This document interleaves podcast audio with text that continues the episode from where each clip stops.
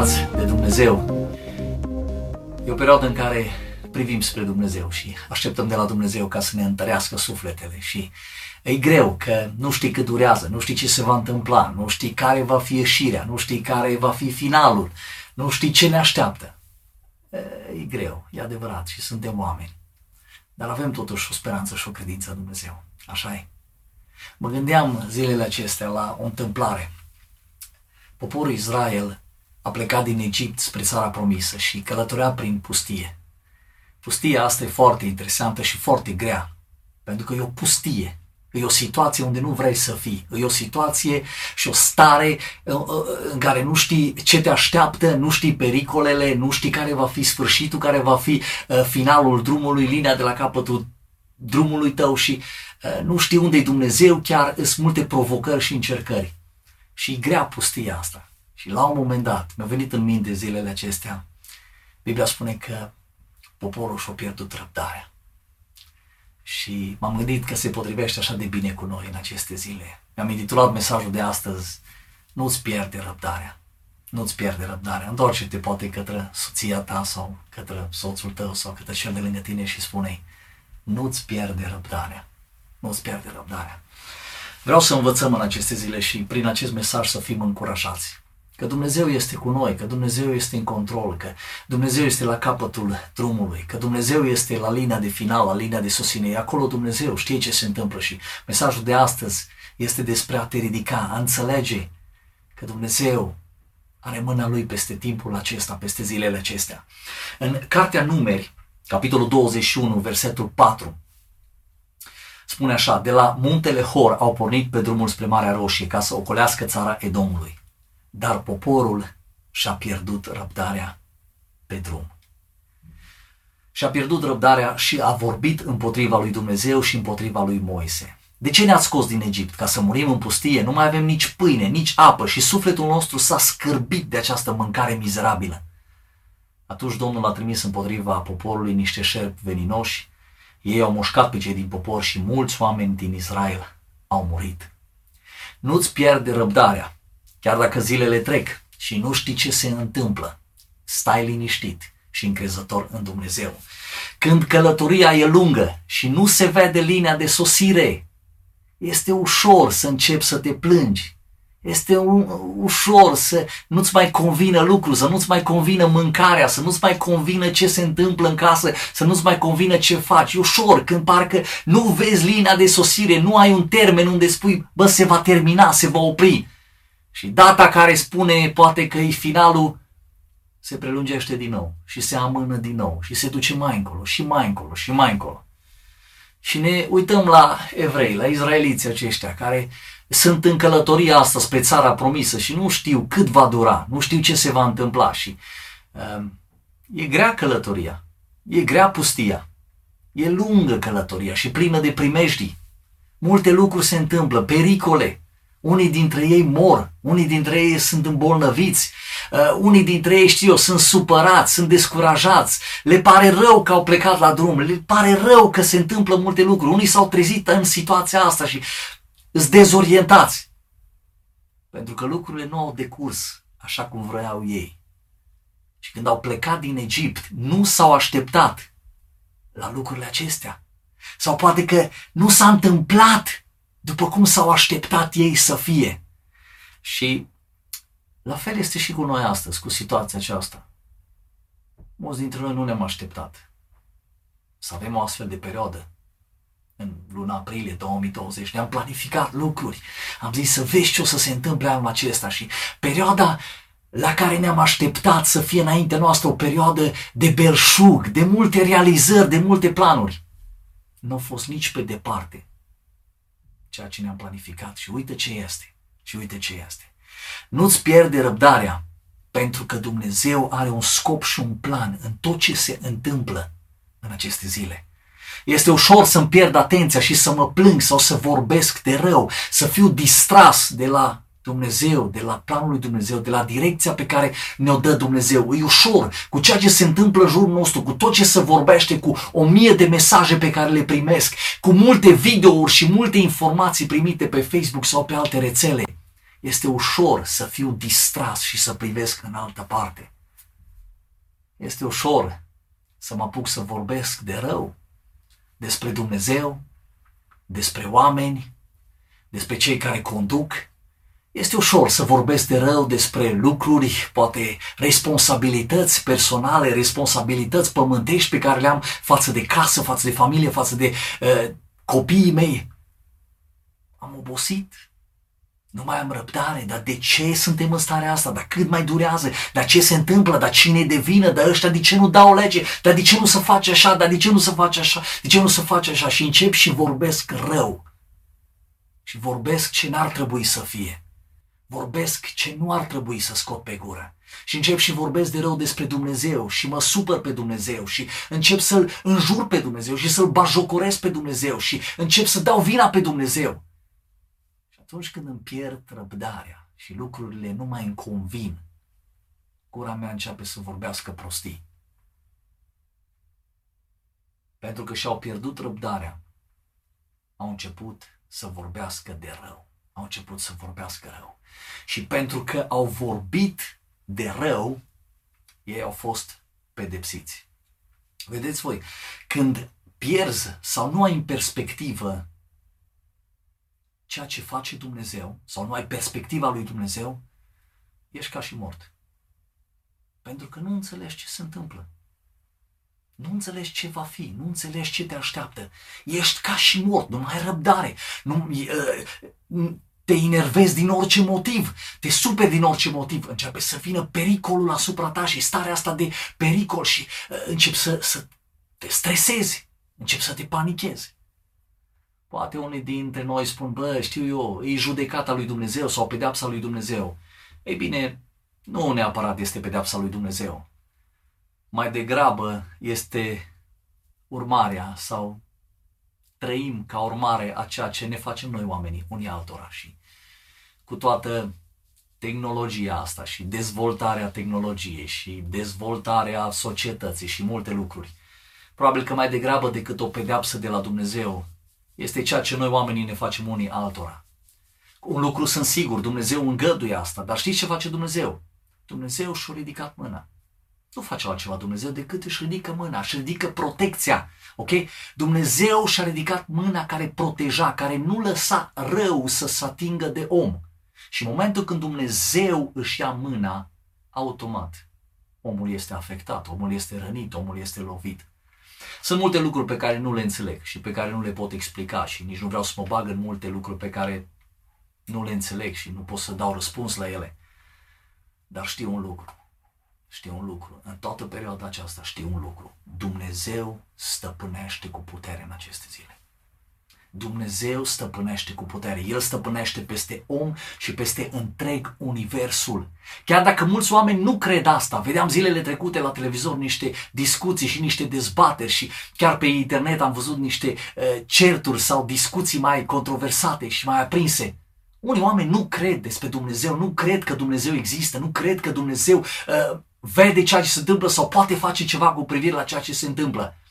Eu am o credință nu îmi pierd răbdarea, pentru că indiferent care este cauza, indiferent ce se întâmplă în jurul meu, știu un lucru. Dumnezeu stăpânește cu putere în aceste zile și vreau să privim în cuvânt la ceea ce Biblia ne învață ca și creștini, oameni care credem într-un Dumnezeu. Vreau să vedem ce Biblia ne învață și ce Biblia ne spune despre cum Dumnezeu stăpânește.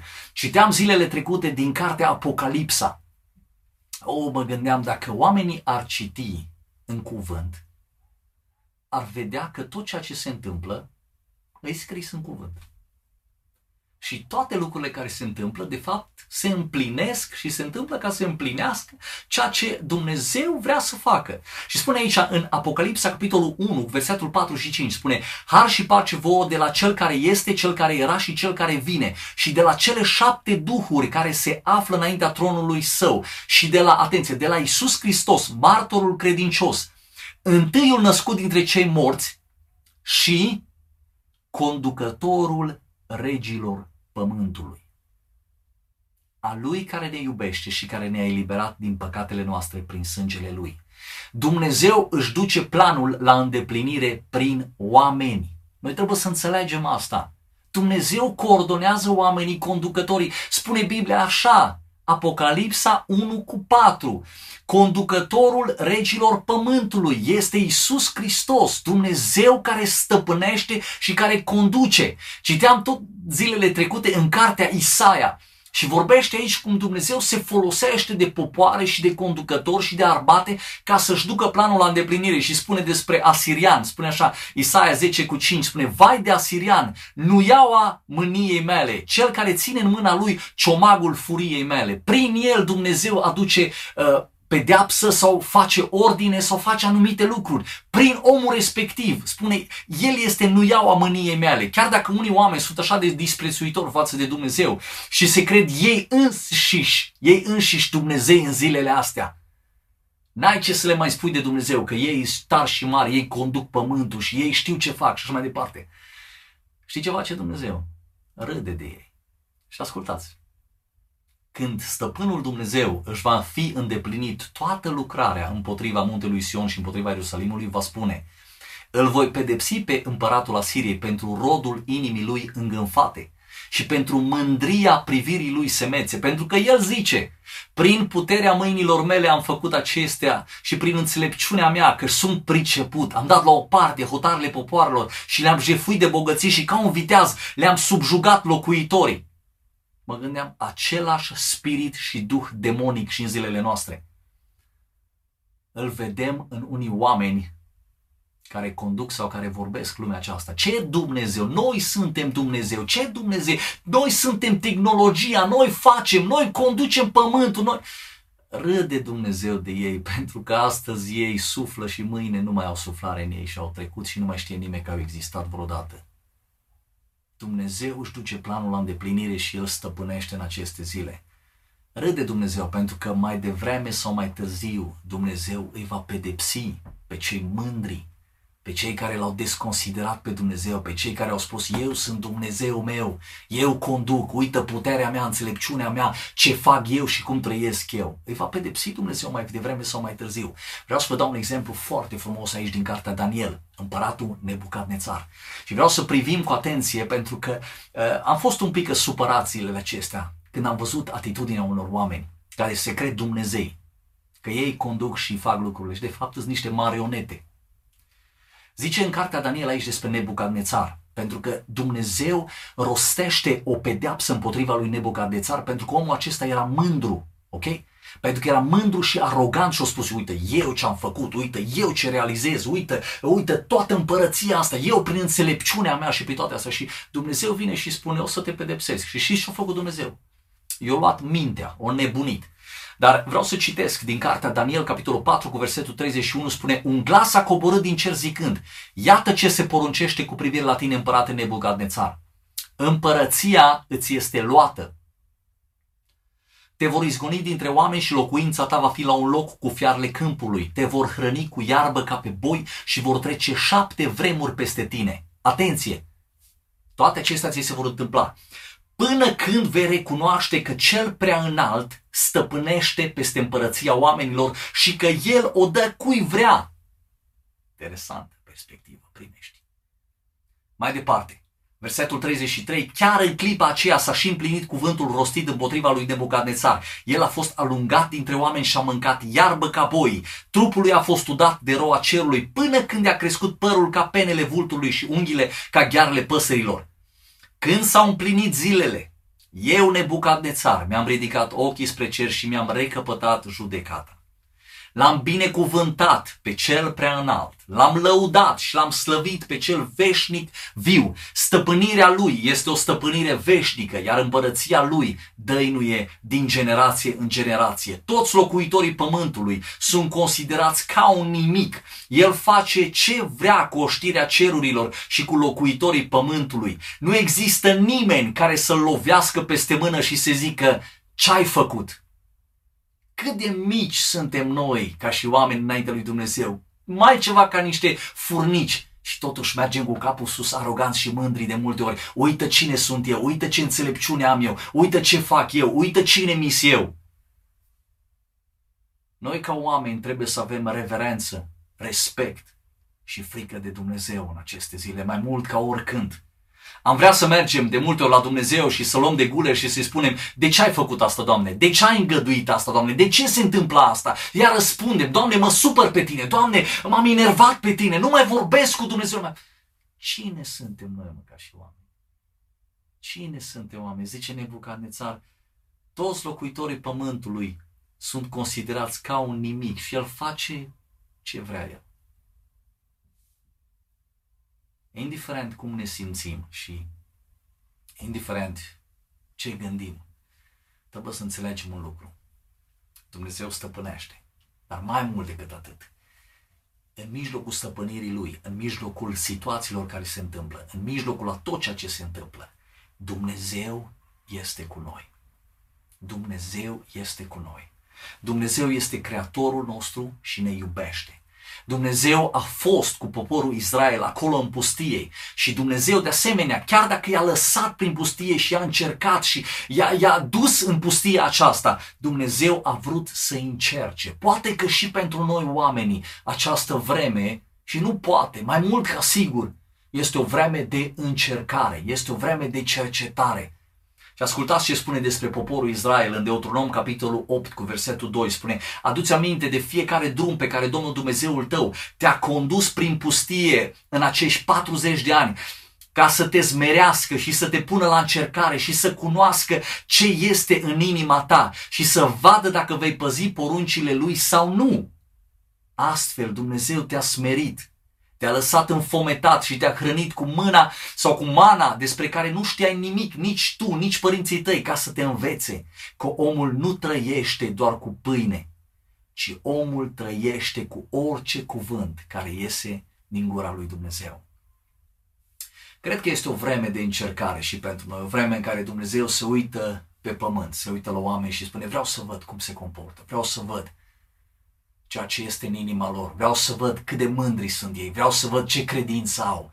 Cred, cred și în această vreme, în mod deosebit, Dumnezeu se uită la credincioși și așteaptă de la ei să se comporte într-un fel. Dumnezeu vrea să vadă că noi privim spre El în aceste momente. Dumnezeu vrea să vadă dacă suntem mândri sau suntem gata să ne sperim. Dumnezeu vrea să vadă dacă inima noastră îi aparține Lui și apelăm la El și fugim la El atunci când îi o nevoie și o problemă. Dumnezeu vrea să vadă dacă păzim cuvântul Lui, dacă cunoaștem, dacă citim, dacă stăm aproape de cuvântul Lui, îl credem și îl împlinim. Dumnezeu ne pune la încercare zilele acestea. Vrea să ne încerce, vrea să vadă ce este în inima noastră. Și noi trebuie să fim înțelepți, dar o înțelepciune care vine de la Dumnezeu și nu o înțelepciune omenească. O înțelepciune omenească are de-a face cu lucrurile acestea ale lumii. Înțelepciunea lui Dumnezeu începe cu frică de El, cu faptul că Dumnezeu există și Dumnezeu stăpânește cu putere. Dumnezeu ne-a lăsat multe exemple scrise în Biblie și, așa cum am spus și data trecută, ne-a lăsat multe exemple pentru ca noi să învățăm și să nu trecem prin aceleași uh, situații și să facem aceleași greșeli ca și alții înaintea noastră. Și vreau să citesc din cartea 1 Corinteni, capitolul 10, spune așa.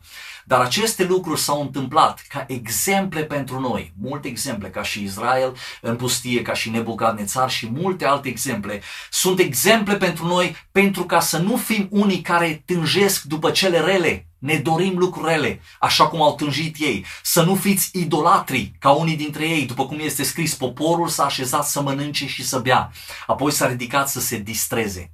Să nu curvim așa cum au curvit unii dintre ei, astfel că într-o singură zi au căzut 23 de mii. Să nu-L punem pe Hristos la încercare, așa cum au făcut unii dintre ei și au fost omorâți de șerpi. Să nu murmurați așa cum au murmurat unii dintre ei și au fost nimiciți de nimicitorul. Aceste lucruri li s-au întâmplat ca să ne fie exemple și au fost scrise pentru avertizarea noastră a celor peste care au venit sfârșiturile viacurilor. Așadar, cel ce crede că stă în picioare să aibă grijă să nu cadă. Nu va cuprins nicio încercare care să nu fie omenească dar credincios este Dumnezeu, care nu va îngădui să fiți încercați peste puterile voastre, ci odată cu încercarea a pregătit și o cale de ieșire ca să o puteți răbda. Dumnezeu a fost cu poporul Israel în pustie și chiar i-a binecuvântat. Deși ei nu au văzut, sau poate nu au vrut să vadă că Dumnezeu este cu ei și îi binecuvintează în tot ceea ce le-au făcut și în toată purtarea de grijă. Vedeți, când nu vezi că Dumnezeu are grijă de tine, când nu vezi și nu înțelegi că Dumnezeu este cu tine, atunci încep să vorbești de rău, atunci încep să vorbești prostii. Când nu ai perspectiva lui Dumnezeu și nu vezi că Dumnezeu își are mâna lui peste tine, încep să vorbești prostii. Este foarte important în această vreme de criză, în această pustie, aceste zile de pustie pe care le trăim. E foarte important să vezi ceea ce face Dumnezeu în viața ta. Și cum am spus, vrem să fim o biserică cu o inimă mulțumitoare. Să privești la tine și să vezi ce face Dumnezeu în viața ta. Dacă nu vezi binecuvântarea prezentă în această pustie, dacă tu nu vezi mâna lui Dumnezeu care este peste tine, nu ai cum să vezi binecuvântarea ce va urma și ce va veni. Dumnezeu este cu noi astăzi aici. Când vezi mâna lui Dumnezeu, atunci ești recunoscător. Și când ești recunoscător, tu te smerești înaintea lui Dumnezeu și spui, Doamne, Tu ești în toate aceste lucruri. Îți mulțumesc că Tu poți de grijă. Vedeți? Și în această perioadă când cea mai mare frică este frica de moarte, mă îmbolnăvesc și mor. Dumnezeu ne cheamă să fim recunoscători. Dumnezeu ne cheamă să ne smerim pentru că smerenia aduce vindecare. Smerenia aduce vindecare. Închei cu acest exemplu. Iisus vorbea cu cei 12 ucenici și a spus multe lucruri Iisus. La unii aceste lucruri, cuvintele și adevărul pe care Iisus l-a rostit nu le-a plăcut. Nu le-a plăcut nu le-a plăcut, erau prea puternice aceste cuvinte pentru ei și au plecat. Și Isus se întoarce către ucenici, către cei 12 și ne este scris asta în cartea Evangheliei după Ioan, capitolul 6, la versetul 67. Spune atunci Isus le-a spus celor 12, nu vreți să plecați și voi, ca și ceilalți. Nu vreți să plecați. Simon Petru i-a răspuns, Doamne, la cine să ne ducem? Tu ai cuvintele vieții veșnice, iar noi am ajuns să credem și să știm că Tu ești Sfântul lui Dumnezeu. Au răsunat în, în urechile mele și în mintea mea au răsunat aceste cuvinte. Unde să ne ducem, Doamne, vremea aceasta? Să mă încred în televizor? Să mă încred în om? Doamne, la Tine sunt cuvintele vieții veșnice, la Tine este puterea, Doamne. Stau liniștit, stau încrezător, pentru că Tu ești în controlul acestor lucruri. Fii încurajat de mesajul de astăzi nu-ți pierde răbdarea. Primul lucru, nu-ți pierde răbdarea, indiferent cât e de grea pustia și cât e de lung drumul și cât vom mai sta în casă, nu-ți pierde răbdarea. Dumnezeu este în control. Al doilea lucru, Dumnezeu stăpânește cu putere în aceste vremuri și noi ca oameni suntem mici, suntem mici înaintea lui Dumnezeu. N-ai ce să faci. Dar Dumnezeu caută binele nostru. Și al treilea lucru, Dumnezeu este cu noi în pustie, în izolare, în boală, în singurătate. Indiferent care este lucrul cu care tu te confrunți sau provocarea ta, vreau să știi că Dumnezeu este cu tine. Stai aproape de El, caută-L și lasă-L să-ți vorbească. Lasă-L să-ți vorbească. Hai să ne rugăm în dimineața aceasta și să-i spunem lui Dumnezeu, Doamne, unde să mă duc? Cine îmi va oferi, Doamne, siguranță? Cine îmi va oferi, Doamne, încrederea aceasta? Cine îmi va oferi, Doamne, speranță? Cine îmi va oferi, Doamne, viață? Cine îmi va oferi, Doamne, vindecare? Cine, Doamne, va avea grijă de mine? Nimeni altul decât Tine. Nimeni altul decât Tu, Doamne. Tu e Cel care domnești și stăpânești. Doamne, mă rog în această dimineață ca prezența Ta, Doamne, să cuprinde inimile noastre și mă rog, Doamne, pentru cei care um, sunt obosiți, Doamne, mă rog să-i împrospătezi în această perioadă. Mă rog să-i împrospătezi, Doamne, pe cei care nu mai au răbdare, Doamne, mă rog să-i întărești, Doamne, și să-i faci să rămână cu atenția la Tine, Doamne. Tu ești Dumnezeu și domnești și stăpânești peste pământ și peste noi cu putere, Doamne.